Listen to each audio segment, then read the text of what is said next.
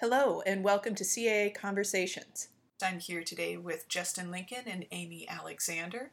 Justin Lincoln is a an associate professor at New Genres and Digital Art at Whitman College in Walla Walla, Washington, where he is bringing the indie slash DIY ethos to his students involved with new media. And Amy Alexander is an associate professor in visual arts at UC San Diego. Her teaching bounces around the overlaps of tech art, public art, expanded cinema, and performance, and is sprinkled with occasional bursts of unabashed geekery. And today, these two will be discussing programming in the arts. So, without further ado, I'm going to hand the conversation over to these two. Um, well, I figured we'd start our conversation today by by maybe talking about how we got involved in teaching new media and making art with new media and programming. Okay, got an hour and a half? No, just kidding. okay. You want me to go first? Sure, sure. All right. Uh, let's see. Um, well, my undergrad uh, studies were in radio, television, film, and uh, that was um, around 1990. And uh, our professors used to tell us, "Hey, you you might want to think about you know becoming professors uh, because." You get to uh, make your own films with the school's equipment. And, uh, you know, at the time, you couldn't just make films yourself, right? There was like, you know, yeah. these uh, 16 millimeter ARRI cameras and Nagras and Steenbecks, all this expensive stuff. So I was like, oh, that's, that sounds great. Uh, and, uh, but then I went out and I, I worked after college. And uh, one of the jobs I had was um, with a high school. I was uh, in working in this high school TV studio and doing some teaching. And I thought, you know, this is actually kind of cool, you know, beyond the sort of selfish reasons of wanting to have access to equipment. This is actually kind of a cool thing to do work with students and help them uh, learn stuff and do projects and, and stuff. Um, so when I went to grad school, uh, I again went for film, went to uh, Cal Arts film video program, and uh, new media was just sort of starting to exist at the time, um, and it was kind of known as nonlinear media, which excited me because uh, the films I was making tended to be nonlinear in time, and uh, and anyone who knows me will tell you that I'm sort of a non-linear thinker. You know, we'll probably finish this podcast before, you know, we start or something, the way I, I, I, ramble on. And so this just sounded fabulous, non-linear media. So I went to Cal Arts and I studied uh, film and was sort of dabbling in new media. Uh, and uh, then I, I ended up banging up my hand pretty bad while I was in grad school and couldn't really shoot film uh, do much else. And also, almost, I think the same month, we had the Northridge earthquake, which uh, temporarily destroyed Cal Arts, and we had to move into this abandoned Lockheed facility, and we didn't have all of the equipment. So, one of the things that was set up there at the Lockheed facility was computer animation lab, and the new media labs came online pretty quick too. And I had this hand that could type before it could do other things. So I got heavier into computing than I had intended to. Um, and uh, basically uh, came out the other end and uh, ready to really. Uh, uh, you know, teach and uh, be a professor in new media, but you know, still making my own work. Did some odd jobs. worked for Cal Arts for a while doing IT stuff there. Mm-hmm. Um, and IT and my work were just kind of starting to to merge. I was kind of using uh, you know, there were Silicon Graphics computers, which we'd learned to animate on, but I realized that you could, you know, do process-based net art with them and, and, you know, kind of getting into Unix and all this stuff. Um, and so eventually these threads just kind of came together and, and, uh, uh, eventually was teaching, uh, new media and, and, uh, was uh, happily hired at uh, UCSD, and uh, here I am.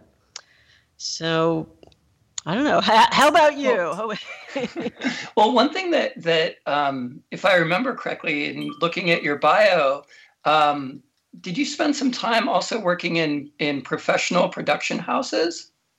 Yeah, a little bit here, uh, here and there. Um, both during, uh, um, you know, after after college, and a few uh, different gigs with, uh, you know, video editing and TV production stuff.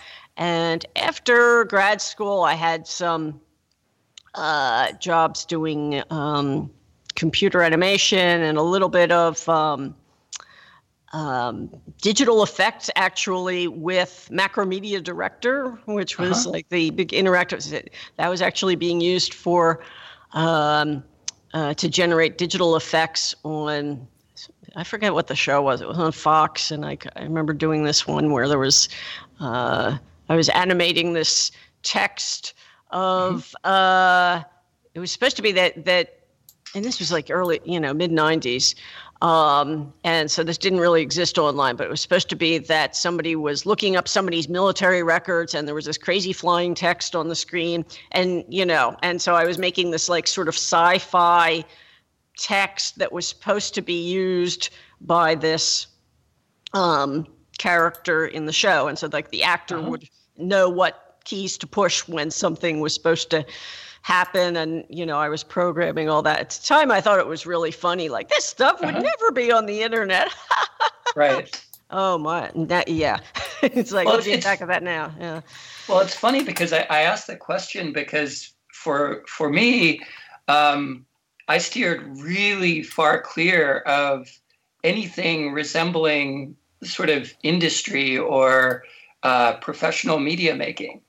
Um, it's it's funny in looking back. Uh, I guess like the trajectory of my education started with uh, I, I got an English degree before I did anything else, and um, and eventually went back to school to get a, a second undergrad degree in art. And I thought I wanted to go into design, but uh, my foundations teachers uh, looked at what I was doing, and they they kind of steered me towards sculpture, which really surprised me.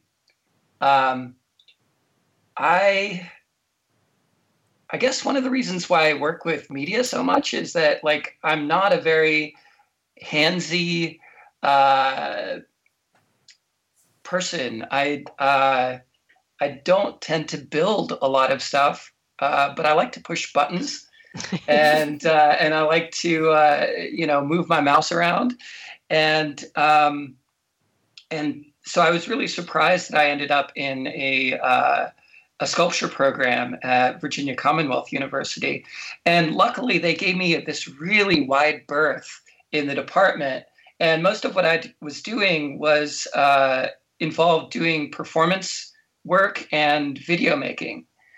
And probably towards the end of my undergrad career, I started making videos that were basically um, I don't know. I, I, guess I right now I would call them proto vlogs. Um, there was no YouTube. This would have been 1999, 2000, and um, I started doing performances where I would just be very sleep deprived, maybe not sleep for a day or two. And yeah. at first that was very incidental, but eventually I sort of cultivated that and started talking to the camera and sort of ruminating on a potential audience that may or may not be in the gallery. Um, when I was doing that, everyone kind of like told me, you know, you need to look at Vito Acconci and and Bruce Nauman and all of that sort of stuff.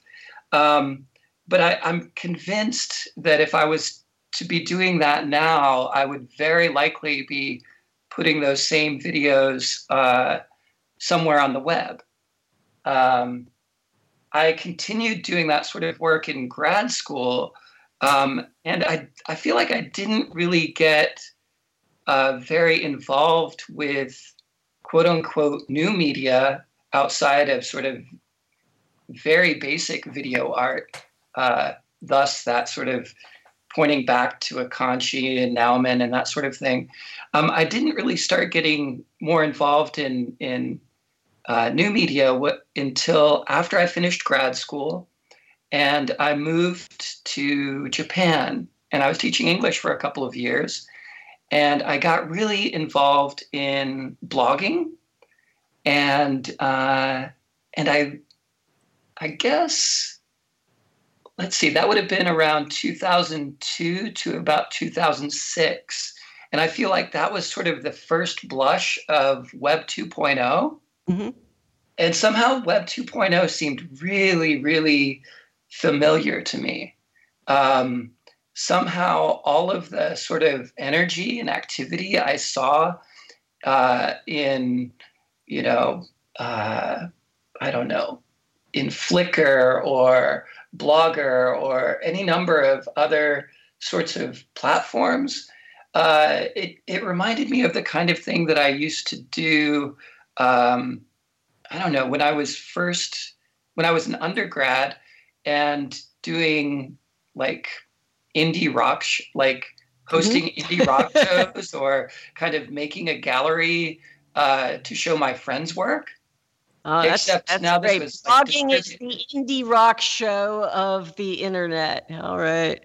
Yeah, and like, um, and I felt like, you know, that that sort of enthusiasm, like, really prompted me to get more involved in in using using my computer, mm-hmm. and um, I didn't really start getting involved with programming until maybe oh man, that would have been five or six years later. Um, but I don't know. I, I think that that's maybe setting up those sort of like that background for the two of us before we um, started. Well, actually, you you sort yeah, of started programming already. I yeah. I mean, it's it, it's a good point. Um, so you know, my my dad always wanted me to be a programmer from like fifth you know in fifth grade you had to like we had to write a report about like what we were going to do when i grew when we grew up and I, I didn't know and my father said say that you want to be a software engineer. And he didn't say programmer he said software engineer because he uh-huh. considered programmers people that typed in code and the software engineers were people that really design things. And i was like what? What is this? And he had you know he almost had to dictate the whole thing to me. Um, and so as I grew up, I was playing music, and uh, and he was really, you know, wanting me to go into computer science. Uh, he'd been an engineer, and somehow he thought I should be in computer science. And when I the harder he pushed, the harder I pushed back, kind of thing. Um, by high school, uh, I did, did take a computer science course in high school, and uh, you know he would bring home. Uh, it was so cute. He'd bring home this like CP/M because people didn't have home computers then. So he'd bring the CP/M terminal home from RCA, and we had an, it had an acoustic coupler modem. You you put the you know the thing the the your phone receiver on it and you could dial into the RCA computer which is where he worked and and you could you know and I wrote my basic code homework and he kept telling me oh you're really good at this um, and um, yeah it, there was just so many things you know pushing in the opposite direction for a teenage girl at at you know back, this is the early 80s um, mm-hmm. and my friend you know my friends would say to me like I he had sort of talked me into double majoring in computer science, and uh, my friends would say like, "Oh, I'd hate to be sitting behind a computer all day." I'd be like, mm, "Yeah, it does sound awful," and I was sort of you know breaking into night sweats about uh, cubicle farms and and uh-huh. stuff. I did try when I went my first attempt to there were a few attempts at college, and and one of them it was double major uh, at a university, music and um, and computer science. And when I went up to sign up for my computer science classes, uh, they said music and and computer science. That's a weird major. And mm-hmm. I, you know, that's a weird combination. What, what, what are you doing here? And I said, uh, well, my dad wanted me to do it. And they said, oh, well, then you'll never make it. Get out of here. they like threw me wow. out of the CS program before I started. And it's like, so now I'm like so happy because I teach in a in a program that is like a combination of visual arts, music, and computer science and you know i'm on phd committees of people in take, getting computer music degrees and you know uh-huh. that guy was so down on me in 1983 for saying that but um, yeah so i i did you know i did a did way back and i you know i did i took a, a college course in we programmed Fortran on punch cards. And so I did those weird things, but I never really got into it until uh-huh. grad school. Um, you know, I took a course there, and there I was a little more, you know, serious and could understand how, you know, I could potentially move it together with my um, art. So I wasn't really, you know, uh, trying to do it until until grad school programming. But mm-hmm. um, yeah, so I'm very sympathetic to um, students who are put off from uh, programming, for, you mm-hmm. know, particularly women students, you know, because they've been told their whole life. Well, I don't know if it's still the same, but I was told my whole life, you know, math and science are for boys, and you know, English and social studies are for girls, and oh, you don't want to be sitting behind it, you know, this is for nerds, and and now I kind of have actually kind of studied the history of how some of those things came to be about. Mm-hmm. And so, uh, you know, I can definitely relate to um, to students who are coming in with with that kind of bias about programming. Yeah, I know that when uh, one thing that kept me from getting involved with programming was that um, most of my high school experience with math was really miserable, and I felt like I didn't have the sort of math chops that I would need uh, to do computer programming. Mm. Um, but as I got more and more involved with programming, particularly through uh, processing, um, I realized that there was a whole lot more to it than math. And more and more, like the longer that I work with programming, the more it starts feeling like as as much a philosophical mm-hmm. discipline as a mathematical discipline and a creative yeah. one, of course. Yeah, I mean, it to me it feels like music, and you know, mm-hmm. I'm active with uh, or semi-active, I guess, with the the live coding community, which is you know, whole f- full of people who also you know who who improvise um, computer code on screen as a way of making improvising music and you know these are people that you know just naturally think about music and programming together but there's you know the structures of of of loops and you know loops with variations and rhythms uh you know to me it, growing up playing music it's like oh okay i get it these are sort of you know two sides of the same um, coin. And that's that's actually one of the things I try to uh, teach in some of my classes, even though I'm teaching in the visual arts programs. Is you know like uh, they have an assignment where they're doing a visual rhythms project. We look at you know films by Oskar Fischinger and different people have made these sort of rhythmic films, and then they have a project uh, using programming processing in this case to mm-hmm. um, uh, do that. I mean, that that's w- one of the few actually sort of screen heavy assignments that we end up uh, doing. But you know, the reason I think it's useful is because for some people, I think it that that helps it click. Of you know, this is right. yeah, this is not about math. This is about about motion in some form. Whether you think about it as music or dance or film, it's it's somehow this is this is in motion. This this you know a, a piece of software is something that moves. It's not a piece of static computer code, which wouldn't have occurred to me when I was you know 20 years old. Exactly, and, and I, I feel like your example about loops and its connection to music is really really clear these days since so so many uh, sound software packages are sort of built around ideas of loops, loops, yeah, things like that. And it, it's funny because this sort of also leads me to to think about, you know, for for me in my program, um, you know, I when I teach uh, programming at a beginning level, I don't expect that every student that I'm teaching is going to become a programmer. Um, but there are sort of ideas in programming. Uh, your example of a loop could be one of them that I think is really applicable outside of programming. Another big one for me is the idea of, um, of variables. I feel mm-hmm. like if people understand what a variable is, they're going to see variables all around them in life.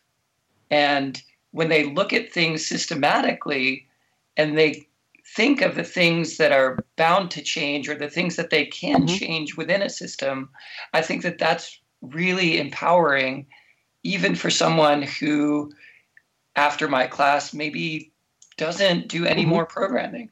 Wow, that that's blowing my mind. Everything around you is uh, variables in in life.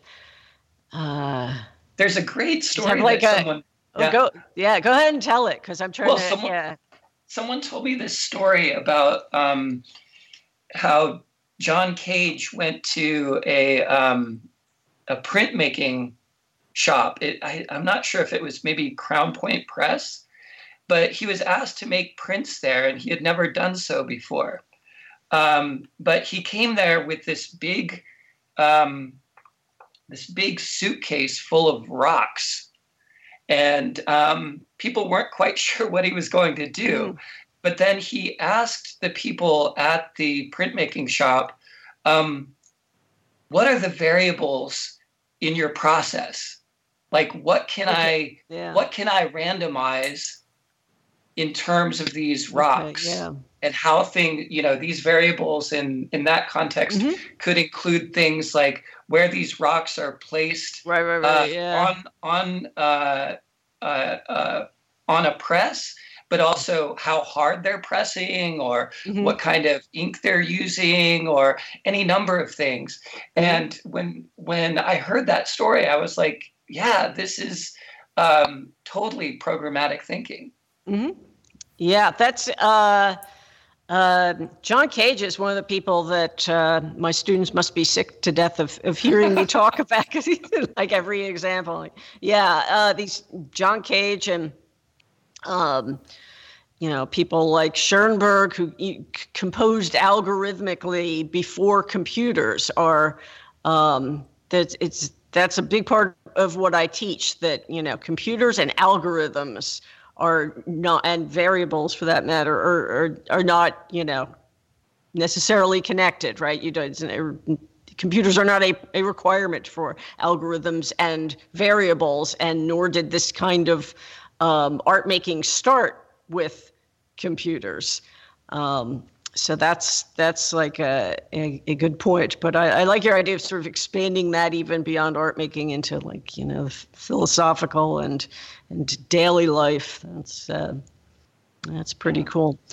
Um, so you're you're teaching you're teaching programming to beginning are they first year students? Are they art well, it's, or? it's a it's a really diverse group. Um, since i teach at a small liberal arts college uh, the majority of my students are non art majors. Uh, they are often fulfilling a um, they are fu- fulfilling a an arts requirement, but they have a lot of choice in in mm-hmm. what they can take. Um, and it's funny because I think when I when I started teaching the class, there was definitely an expectation from the students that the the beginning classes would be would have a stress on Adobe products that everyone right. wanted to learn yeah. Photoshop and Illustrator and things like that. And you know, I I do cover some of that, but there's only so much that I can do in a given class, and I probably put more emphasis on um, on processing in my beginning classes. Uh, luckily, a, a, few years ago, we, we restructured our foundations program. So I have a class, even before my beginning class, a foundations level class, that I can just focus on something like uh, uh, Adobe products. But I feel like uh, since my beginning class is a class that I teach every semester, to if I had to teach Adobe products 100% of the time every semester, I would go mad.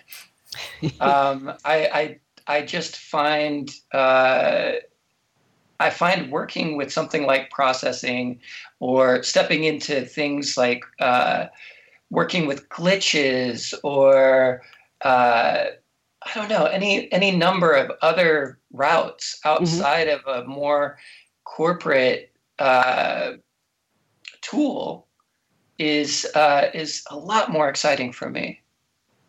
Mm-hmm. Yeah, I, I, um, boy, if I had to teach Adobe products, I would actually have to learn them. I don't, uh-huh. don't, even hardly. It's really, uh, uh, yeah. Every time I have to do something, actually, I don't even own the Adobe products. I use Pic Pixelmator, this thing uh-huh. that's like sixty dollars on the Mac. It's like fake Photoshop. Um, oh, I, I, think do, I, I do that as... Final Cut. I do do that, but um, uh-huh. yeah, I'm. Uh, I sometimes I say I, I make software because uh, I can't figure out how to use software. Um, but um, yeah, I, I don't actually don't teach um, beginning level courses just by by happen chance. Uh, so it's interesting to hear. You know, always talk to people. I mean, we have people in my own program, of course, my colleagues that do teach the beginning courses, but. Um, by the time I get them, they've they've got some exposure to c- computing in the arts. They usually some of them have programmed and and have taken like CS courses, and some of them have no um, programming. Uh, but they've all taken some, you know, digital media and the arts um, courses. So it's always interesting for me to, you know, kind of uh, talk to people that are, are teaching beginners and.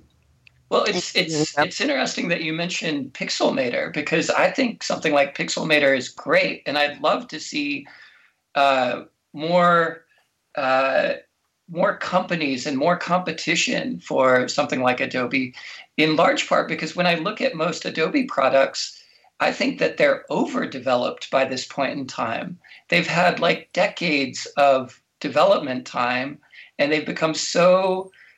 I mean, they're they're very. I find them really difficult to teach because um, as you try to uh, for example, if you're giving a tutorial and you're covering a particular tool, if students are also on their computers at the same time, you know, they're going to discover something else in this like vast world of yeah.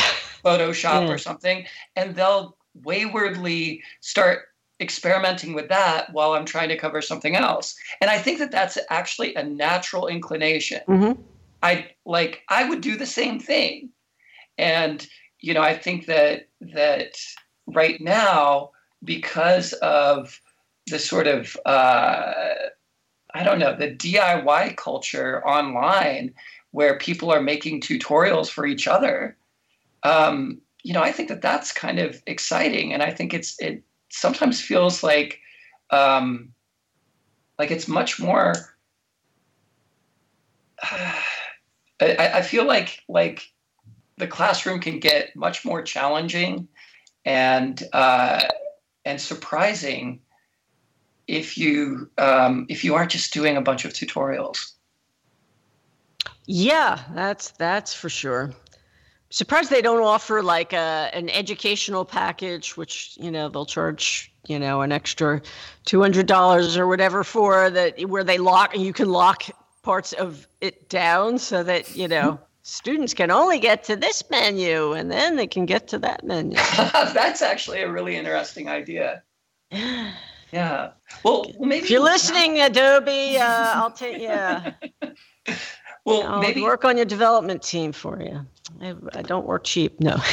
well, it's it's funny too because I think that that um, recently, maybe it was a, in the last year or so, um, Lev Manovich mentioned on Facebook that if he was to teach a class in Adobe uh, today, he would confine the students to using maybe one or two tools in the the toolbar mm-hmm. for the whole semester. Yeah, and, yeah. You know, that's that's kind of amazing. I think that constraints can be really good, yeah. and and and programming can can help uh, stress that too.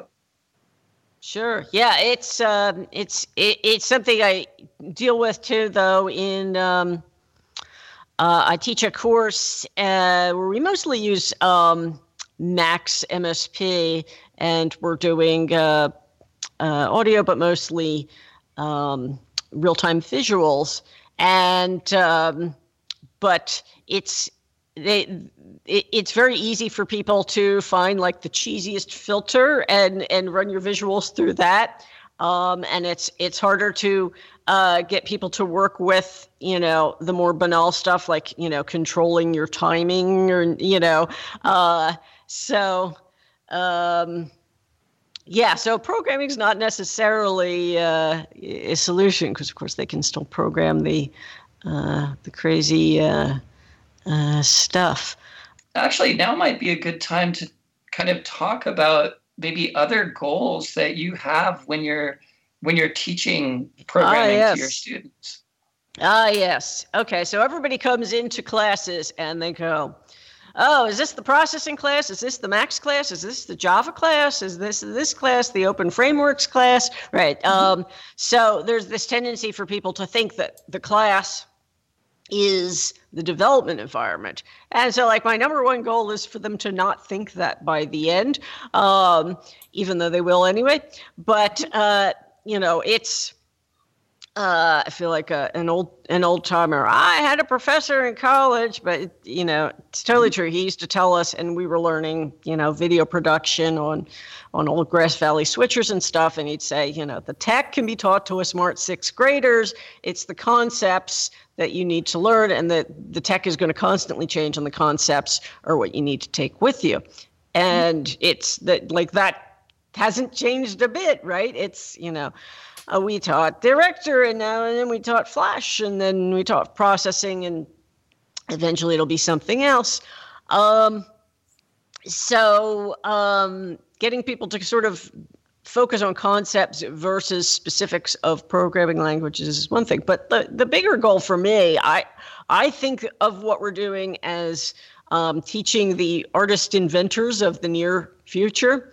Like mm-hmm. I, I think of what we're doing as as being like the people that you see in like late 19th, early 20th century pictures uh, working on the inventions, the goofy inventions that existed right before the real one. So like before mm-hmm. the airplane, and there were like the the people that you know, uh, you know, glue, put strapped uh, wings to their arms and went you know flying off, right? Mm-hmm. Um, so that was actually um, something that the the Wright brothers referred to in their research for you know getting a plane to actually work. And there were these people that made these weird contraptions, um, trying to invent motion pictures, and those actually kind of fed into uh, what we have now. Um, and some things existed on their own. You know, Mary, Hall- Mary Hallock Greenewalt, the patron saint of uh, female uh, audiovisual performers, I guess. She did these color organs.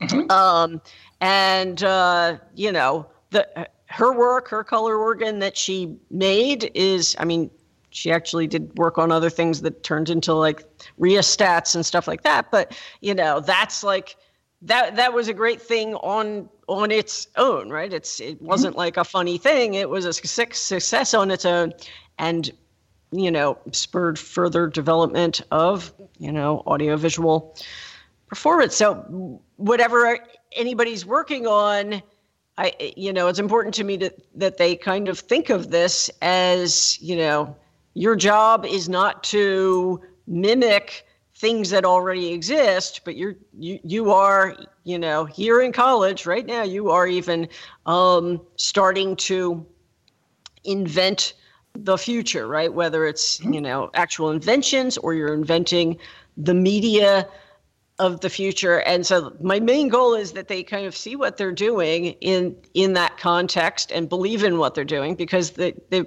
you know your program nowadays to believe that things are invented by big companies and big universities with big, uh, you know, big budgets, and everything has to be smooth and slick, and and that's why everything sucks. so, mm-hmm. right? Um, so there's you know obviously plenty of opportunity to to make things individually if you if you realize that you can do that so that's my number one goal and you know i see teaching programming as part of that but like you if they don't mm-hmm. they don't have to program when they get out of here as long as they mm-hmm. kind of have this mindset of their job being to invent something new yeah, I think that that um, a lot of my feelings really echo yours. I mean, as you're talking about your your priorities and and goals, um, this this idea of inventiveness for me, it it you know it seeps into a a lot of other I don't know colorful ideas in my mind. I think that you know to some degree we are you know we're trying to cultivate an orientation towards the future to some degree we're like uh, we're teaching people to uh, to maybe react against standardization and come up with their own solutions to basically get them to mutate to get them to be weirdos amongst other things. I mean i think that like there's i don't know it it may sometimes sound dumb, I think, when I talk about that as a goal, this sort of like cultivation of the sort of freakiness and weirdness that that may may often lay dormant in our students. Mm-hmm. But I think going back to these issues of standardization, there's something really political about that too.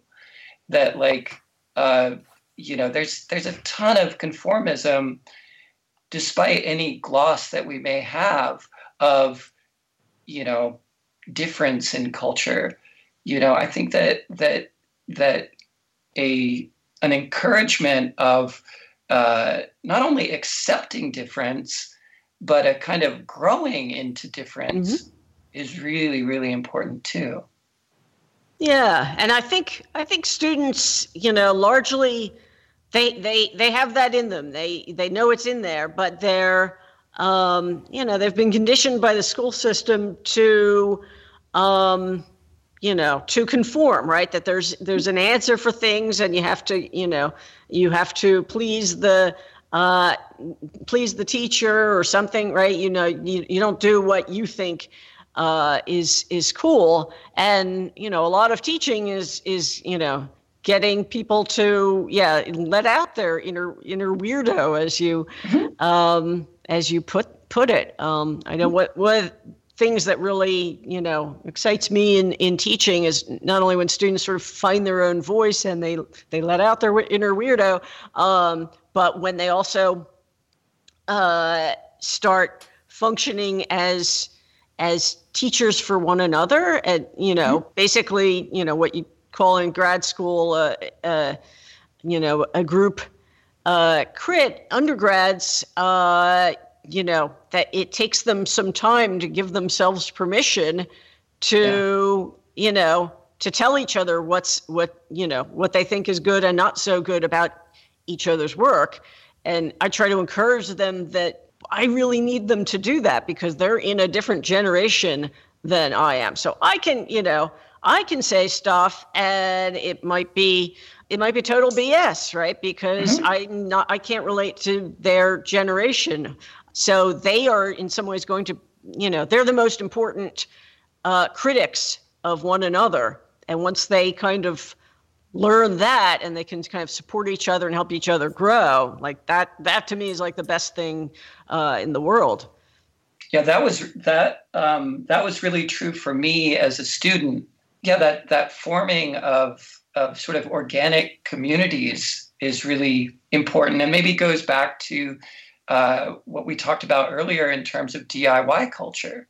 Um, that DIY is like, it's funny because uh, I, I think I first heard this other term, DIWO, do it with others, uh, oh, coming out of one. like uh, open, the people behind openFrameworks. But yeah, that's that's what my experience of DIY always was was that you you were never doing it just by yourself. There there weren't isolated geniuses, more often there were a group of like bored kids who were trying to entertain each other and trying to push each other push each other to do more interesting things and to basically liberate each other. Yeah, I, I, like that DIWO because yeah, DIY has this weird, you know, it's it's like a, a two-faced thing, right? It's do yeah, I can do it myself, but then there's also this implication of, you know, do it yourself. We're not going to help you. so yeah, DIWO is uh, that's perfect. Yeah, I think that it, there's another thing that that you mentioned about, um, you know, the the students' desire to please their teachers mm-hmm. that you know i mean going back to standardization and schooling i think that that's that's kind of to be expected but i feel oh, like like one of the things that is most exciting for me is like you know I, I feel like maybe one of the expectations i lay down for them like what i tell them will please me is if they do something that both you know that was prompted by you know something we're working on in class that still surprises me i mean i i yeah. spend a lot of time looking at at various media but i have to say that probably every semester a student or two does something that i've never seen something like that before yeah. and and that's really exciting and it's even more exciting if they do something that surprises them Mm. You know that that goes above and beyond any sort of uh, surprising me. I mean, it, after a certain point in time, that pleasing the teacher seems more like gaming the teacher. But when a student really surprises themselves, I think something new kind of opens up. And um, you know, whether it's it's in programming or it could be, you know, any other kind of medium in art you know that's that's one of the most exciting things in teaching art for me. That's that's very true. That's an excellent spot to say thank you both. This was such an interesting conversation to listen in on. So thank Thanks. you all right thank you